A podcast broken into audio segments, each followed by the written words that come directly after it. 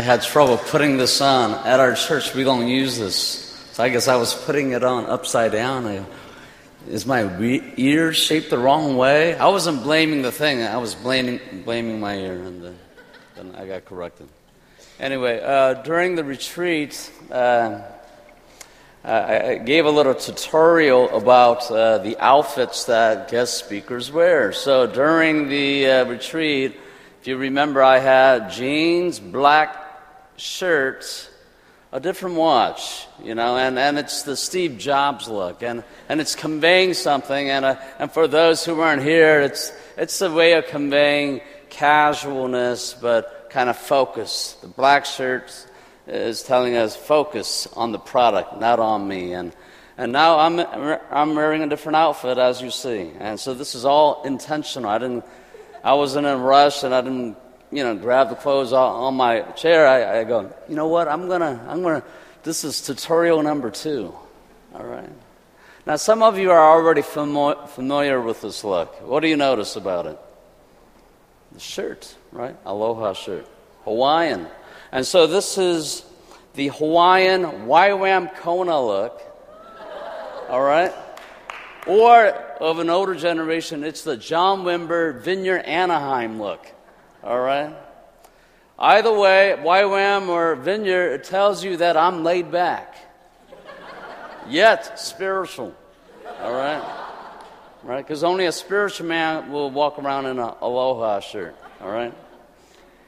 The pants are khakis. This is to say, you know, I'm traditional. I acknowledge the institutional church. So I'm not so off out there. I'm not like a beach bum. I'm respectable. Okay? So the, the khaki tells you that he's not way out there. He must be a, a cool pastor. Got khaki, got the aloha, aloha shirt. Now, ladies know that accessories make all the difference. All right, if I have the black watch, that will throw you off. Like, is he, is he full on laid back or is he pretending to be laid back? This watch tells you I'm fully laid back. Okay? Because this is a white watch. No guys wear white watches, okay? This is a surfer watch. It gives you the high tide and everything. Okay? But because you guys are special, I put on something else. Anybody see this ring? This is a koa wood ring I bought in Kona. So only on special occasion, in fact, this is the only time wearing it. it's for you. My discomfort for your, you know, joy. And so, so I'm just, just so happy to be here. Um, yeah, uh, NCFC is almost like my second church. I was uh, here in 2003, preached like once a month. And uh, if there was a church in this area that I just kind of clicked it from the very beginning was NCFC. Ever since my best friend Pastor Shen was here, I just love the people and I just clicked. And so uh, it's, it's, a, it's got a special place in, in my heart. And, and even the team that came up, there were a lot of people, uh, Richard, Helen, and others, that, that were vital parts of this church. And so my view of the church is in one of competition. It's not like restaurants, you know, like you guys make sundubu and I make kalbi and we're competing. No, that's not it. We're all part of one family, okay? One family business called the Kingdom of God. And I just feel like for our church, for me as well, that I'm here to support the great thing that the Lord is going to do in your midst. I shared with the team last night, I feel like we're midwives. You know, midwives are those for the very young ones those are folks that help uh, the, the woman uh, deliver their new baby. And so the Lord's going to give you a new birth, I believe. Okay, and it's already happening. And what Pastor Mark is sharing is an aspect of that. There's going to be a new release on life. And so, so as I was praying for the church, Lord, you know, I was asking, Lord, you know, what's a good Sunday message? And the word that came very clear to me, to, to my mind, was New Covenant. Look at the name of the church New Covenant Fellowship Church. What they're supposed to be about is already in that word. So I want to talk about New Covenant. So if you have your Bibles, please turn to Luke chapter 22, and we'll look at verse 14 to 30. Um, if you don't have your Bibles, of course, you can.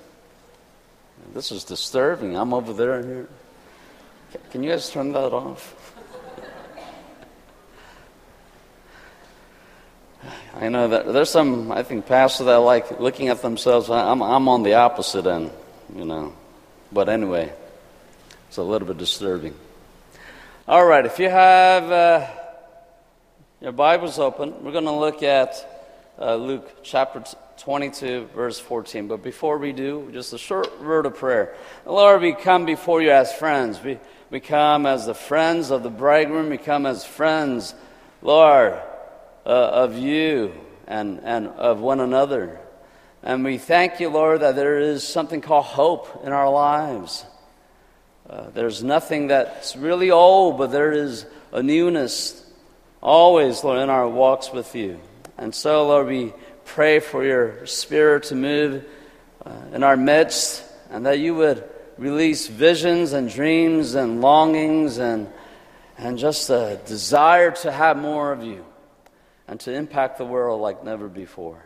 So we thank you for this occasion in Jesus' name. Amen. Uh, when the hour came, Jesus and his disciples reclined at the table. And he said to them, I have eagerly desired to eat this Passover with you before I suffer.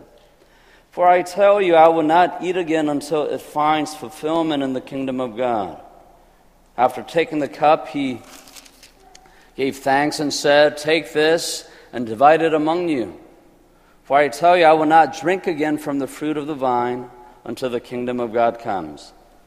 And he took bread, gave thanks, and broke it, and gave it to them, saying, this is my body given for you. Do this in remembrance of me. In the same way, after the supper, he took the cup, saying, This cup is the new covenant in my blood, which is poured out for you. But the hand of him who is going to betray me is with mine on the table. The Son of Man will go as it has been decreed, but woe to that man who betrays him. They began to question among themselves which of them might be who would do this. A dispute also arose among as to which of them was considered to be greatest. Jesus said to them, The kings of the Gentiles lord it over them, and those who exercise authority over them call themselves benefactors. But you are not to be like that. Instead, the greatest among you should be like the youngest, and the one who rules like the one who serves. For who is greater, the one who is at the table or the one who serves? Is it not the one who is at the table? But I am among you as the one who serves. You are those who have stood by me in my trials, and I confer on you a kingdom, just as my Father conferred one on me, so that you may eat and drink at my table in my kingdom and sit on thrones, judging the twelve tribes of Israel. Now, according to different church traditions, the Lord's Supper uh, that's recounted here, this Passover meal, is either called like an ordinance based on more obedience to, to a command or sacrament. But either way you cut it, this is an important aspect of you know, corporate life to have the Lord's Supper. And, and, and it's also important to know what, what Jesus says about this. And he uses a phrase, new covenant. Even if you don't know the Bible, you may assume, well, new covenant, there must be an old covenant. And sure enough, there is an old covenant. And, and so Jesus brings a new covenant, and this new covenant is different from the old covenant. Covenant is actually an, a, a term that was familiar in the ancient world. Probably the closest analog in our day is like a contract. It's a, it's a type of relationship. And so when a king would take over land, he would, you know, he would write up a contract, so to speak, with the lesser king and the people and says, if you obey me, you will receive these blessings, but if you disobey me, you will receive these curses. Okay, so that covenant idea was in the culture, and Yahweh, the Lord, takes upon that idea and says, I am going to establish a covenant. I'm going to be your God, and you're going to be my people. Okay? And so in the Old Covenant, okay, you have basically the story of Israel. And in the Old Covenant, the idea is that the people was a singular people. That started with Abram, who became Abraham, and so forth. In the Old Covenant, the idea that this covenant will extend to all the peoples of the world not, was not really seen clearly, though there were signs of it in like Genesis 12 uh, 3, when, when God promises Abraham that all the peoples of the world will be blessed through you. So there were signs of that, that perhaps this covenantal special relationship will be extended to include all kinds. And it wasn't until the coming of Jesus where that became really clear. And the Apostle Paul became a messenger of that covenant, of that gospel. That Gentiles, meaning non Jews, have equal access to God the Father without becoming a Jew. And so we already know, we already know what the new covenant is. But there's some other aspects of the new covenant. The second passage I want us to read is uh, Hebrews chapter 8, starting from verse 6 and ending in verse 13.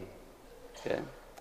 Uh, the idea of the new covenant, it's rich. We could spend probably a whole semester on this if you're in school or, or a sermon series.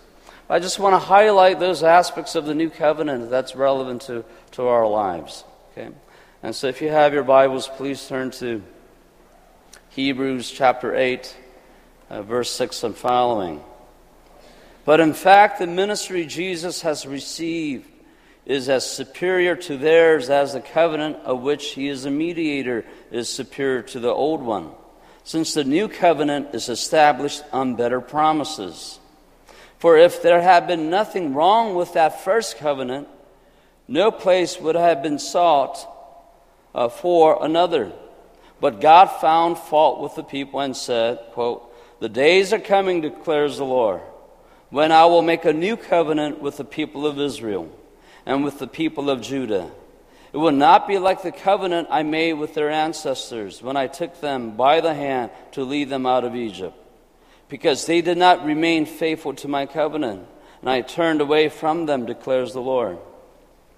This is the covenant I will establish with the people of Israel after that time, declares the Lord.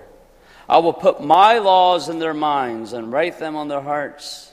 I will be their God and they will be my people. No longer will they teach their neighbor or say to one another, Know the Lord, because they will all know me, from the least of them to the greatest.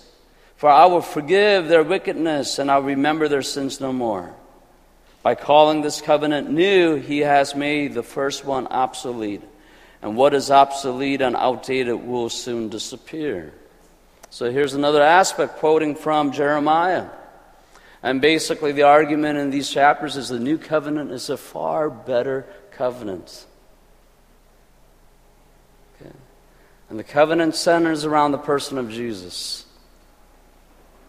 He dies for us as the, the Lamb of God. That one sacrifice in the new covenant replaces entirely the, the many, many sacrifices in the old covenant. Not only is Jesus the one who sacrificed as a ransom for many, dying on our behalf, he's also at the same time the high priest. He mediates. So Jesus is both the priest that mediates, the, offers the sacrifice, and he himself is the sacrifice. And so when we turn to Revelation, he's called the Lamb of God who takes away the sin of the world. But the impact of this new covenant is something that you and I experience. What Jeremiah had an inkling is that this new covenant will release the power for us to live from inside out. Meaning that the things in the law will be natural to us. It will be it'll, it'll be possible for us to live out God's desires. How is that so?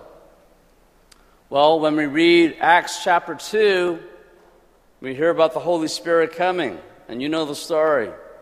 Sounds a bit funny because when something weird happens, one of the first accusations is, oh, they're drunk.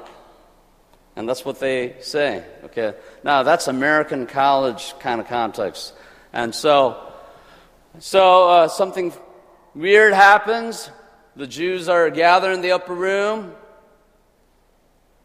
They all speak in languages that are not their own.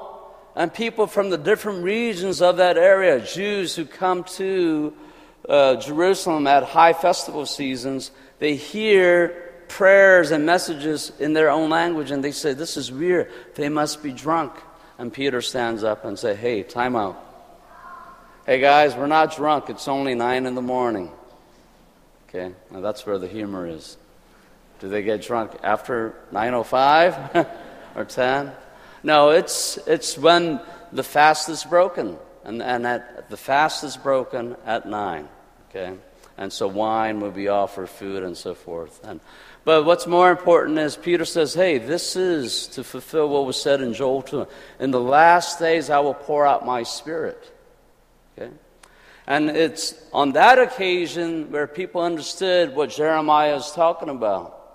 And that is with the outpouring of the Holy Spirit and people's reception of the Holy Spirit, they are now empowered to live according to the desires of God. Okay. Pentecost was a Jewish festival. Okay. 50 days ever after Passover, and the, the festival of Pentecost was celebrated as the festival okay, of the giving of the law in Mount Sinai. When Yahweh, when God gives the laws to Moses, that was Pentecost. Plus, it was a festival of first fruits, festival of weeks. So it was like a harvest festival. And you see that with that background, what happens in Acts 2 is the fulfillment of these prophetic indicators. That instead of the giving of the law, now the Lord is giving the ability to obey the law through the Holy Spirit. And instead of celebrating the first harvest, the souls of people are harvested. People are harvested. 3,000s are saved. Okay? And so that's the impact of the new covenant access to God the Father, the Spirit of God in us, for us to live a new kind of life, to, to love the Lord like never before. And so that the things in the law becomes part of us. So we don't live for Yahweh or the Lord with this kind of dutifulness or religious spirit or trying to gain favor. Rather, by God's grace and the power of the Holy Spirit, we live from what I would say inside out. Okay.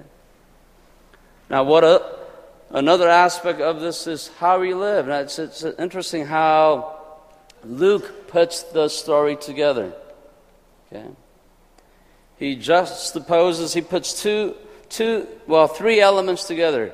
Uh, the story begins, this section begins with the Lord's Supper, and then there's a mention of someone who will betray him. And then after that, Luke says, and also there was a discussion about who was going to be the greatest. I mean, the, it, whether it happened before or after, you, you, you can see the cluelessness of the disciples. Something important is taking place. Jesus says, This is my body broken for you. This is my blood. And the disciples, Oh, okay, great. Yeah, yeah. Thank you. And then next thing you know, they're arguing. Hey, I'm going to be great. What do you mean you're going to be? I'm going to be great. And Jesus is like, Oh my goodness, these guys are so dense. They'll need the Holy Spirit because in their flesh, they're not getting it.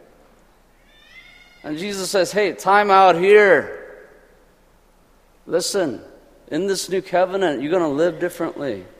The Gentiles operate in a different way. In the Gentile world, in a world outside of God's understanding, the ones in power lord it over people. They exercise their power and authority and they're deemed great. But in the new covenant, it's going to be the very reverse. And he uses himself as an example.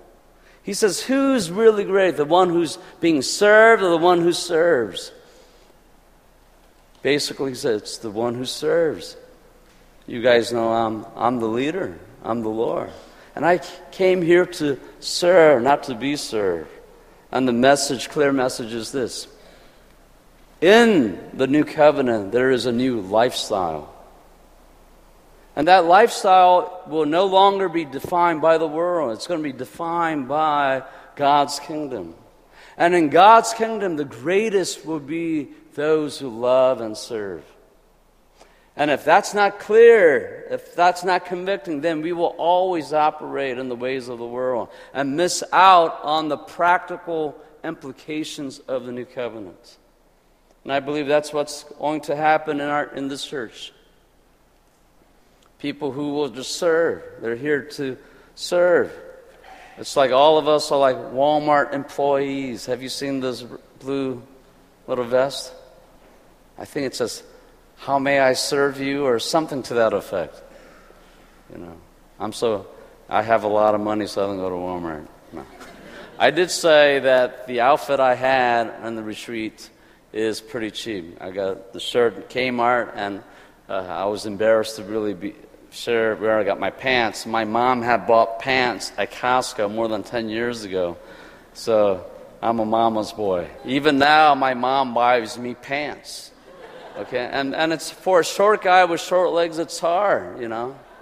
If you're short women, you could go to the girls section and whatever, but with guys, it's hard. So, she, you know, she knows that about me, so she, she knows the length my inseam and all that. So she'll go out and buy it, and then she'll take it home, cut it, and sew it up, and say, "John, I got you pants."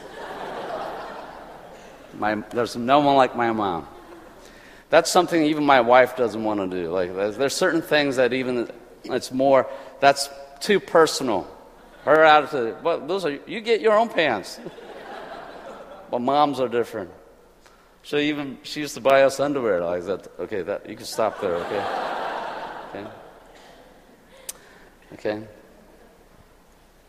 And so, uh, this new covenant, uh, we're going to look different. We're going to serve one another. And I think the Lord has people with servant's heart already. It's not going to be alien. I think people, especially the leaders in your church, they're already servants. And they're going to model that after, uh, model that for, for all of us, all, all, all the folks here. So there's a new lifestyle. New covenant also means a new connection. This is my body, eat of me, and as you partake of my sacrifice, you will become my body. So in the New Testament, the church is called the body of Christ. We're going to be connected in a different way. Not by race, not by gender, not by social economic stuff, but by Lord Jesus by being the sons and daughters of God the Father, as friends of Jesus, as followers of Jesus. So there's going to be a new connection as, as uh, parts of the body of Christ, members of one body. And as the body, we're going to carry forth the mission of Jesus. A lot of people think that once Jesus died and rose again, that things change, that he no longer carries out his own ministry. But in fact, it's the very opposite. His ministry is still being carried forth by his body. And it's even better because now they're everywhere where Jesus and his body was located, localized to the, you know, Palestine. But now the body of Christ is everywhere. And we carry the ministry of Jesus. In Jesus' name, we heal the sick. In Jesus' name, we preach the gospel. In Jesus' name, we cast out demons. In Jesus' name, we bring healing to relationship, to structures. And that's the mission of Jesus. So there's a new connection, a new call. Okay? Another way of saying that is something a little deeper. There's a uh, new koinonia. That's where the word fellowship, new covenant fellowship. The, the Greek word for fellowship, many of you know, it's koinonia. Uh, fellowship, uh, as defined by the Bible, is not coffee and, and donuts. Hey, let's have fellowship. Ding, Krispy Kreme, and. No, the word koinonia is much deeper. It's sharing of our lives. Okay? We read in Acts 2, verses 42 to 44. I'll just read it. They devoted themselves to the apostles' teaching and to fellowship, to the breaking of bread and to prayer. Everyone was filled with awe at many wonders and signs performed by the apostles.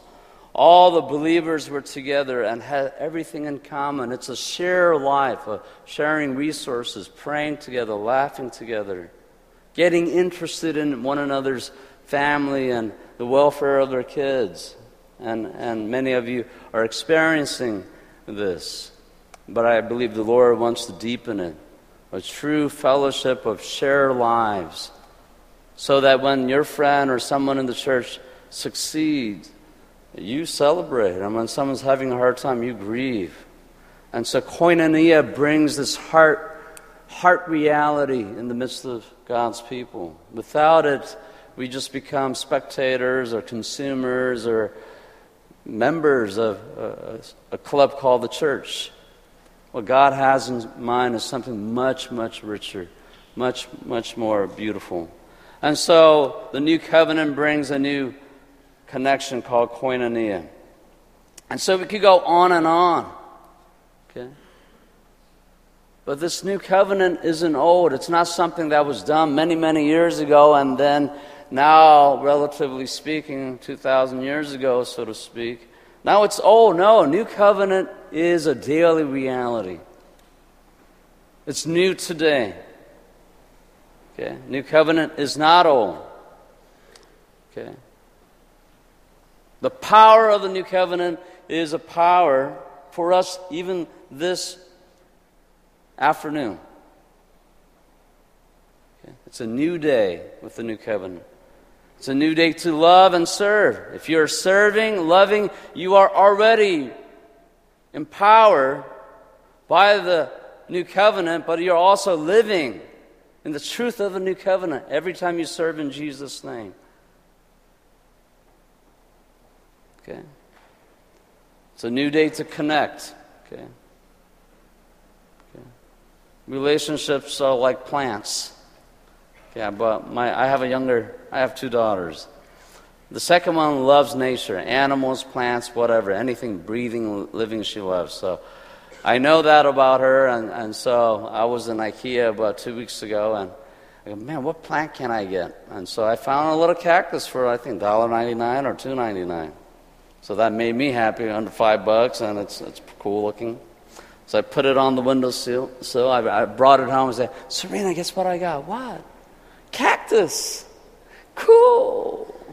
And I said, it's easy because you just, I just water it like every five months and you just, like, like very low maintenance. Perfect. It stays green.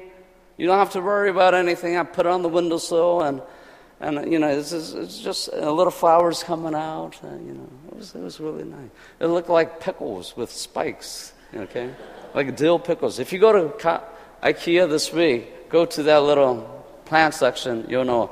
It looked like, you know, classic dill pickles with little spikes. That's the one I bought, so I put it up there. Okay? And uh, I put it up, and a few days later, I noticed a bunch of pieces that were broken. And I was upset, like, what happened? And my wife had pulled the curtain down, and she doesn't care for plants. It just crashed right on top of it, and I was upset. I said, Suzanne, look what you did. Come on, it's just a plant. I go, it's living. You can't hurt living things.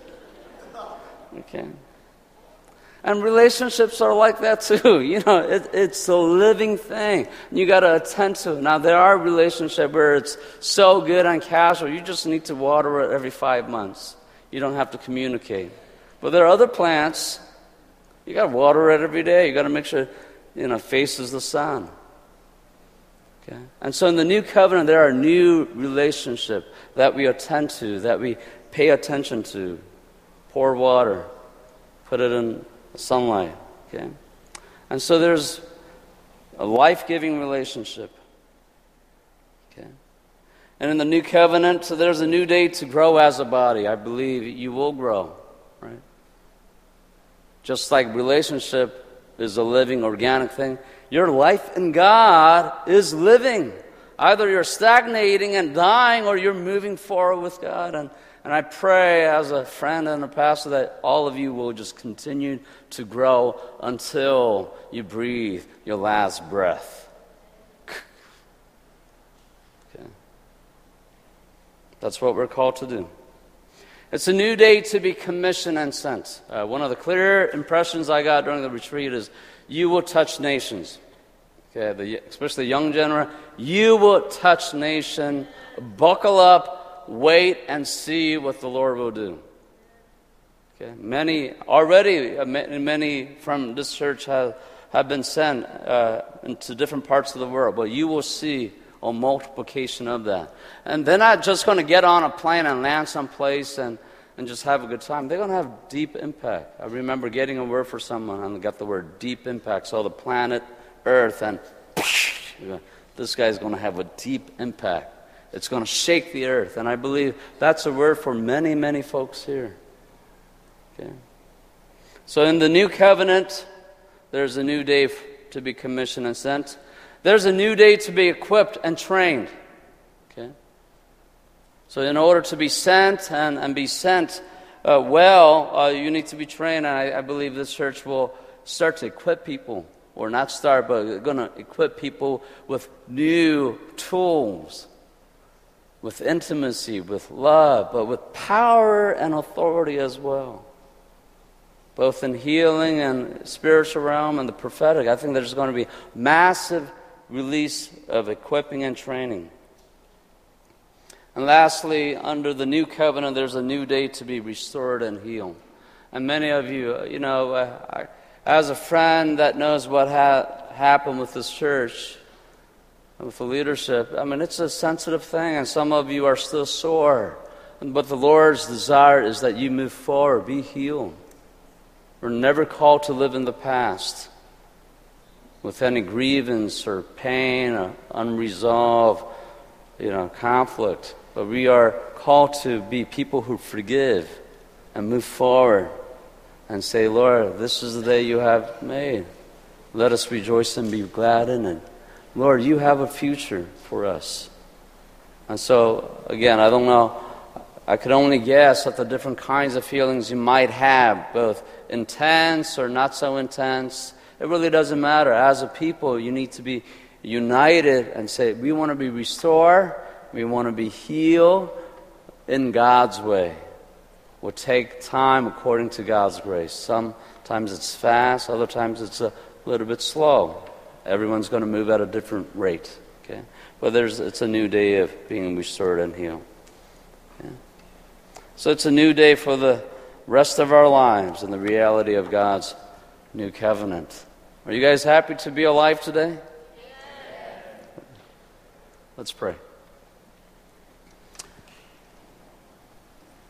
Lord, it's just an honor. It's a, it's a pleasure, Lord, to share uh, your word with friends, some of whom I've known for a long time, and new friends I made during the retreat, and others I'm meeting for the first time today. But I know, Lord, they're already friends of yours. And Lord, we thank you for the, the treasures and the promises hidden in this reality called New Covenant. That we have new life in you, Lord. That as we grow in truth and in the ways of the Holy Spirit, Lord, there's a new way of living our lives, motivated, fueled by this thing called love that we're connected to one another at a deeper level, not just humanly connected, but spiritually connected because of you, Jesus. And we know that this church will not be a stay at home kind of church. It's going to be a dynamic church that will touch the DC area and beyond. The nations, the very nations of the earth will be touched. So, in the coming days, Lord, I ask for visions and dreams to be released for the leaders as well as the, as the children, Lord, the young and the old, the elders and, and the folks who are just working behind the scenes, Lord. It really doesn't matter. This is your body, and your body wants to go with you. So I pray in Jesus' name that healing continue, that hearts be restored, that hope be renewed that faith increase, passion grow, Lord. We ask for your mighty work to just continue in the midst of your people. Father, we do thank you for where the church has been and where it's going. So, Lord, we look back and say, Thank you, Lord. You, in your wisdom, you work all things together for the good of those who that love you, Lord. And so, Lord, we celebrate a new day because this new day comes under this greater reality called New Covenant. And may this church live out the truth of its name. That be a new covenant. That would be a church of fellowship, of sharing, of koinonia. That this church will be a beacon, will be a shining light into the world, Lord, showing forth your glory with joy and promise and hope. So, Lord, we celebrate your goodness. And Lord Jesus, we thank you for your life, death, resurrection, ascension, and the mighty release of the Holy Spirit. And until you come again, we will live out our days with the fullness, Lord, that only you could give us. And so, Lord, thank you for today. In Jesus' name, amen.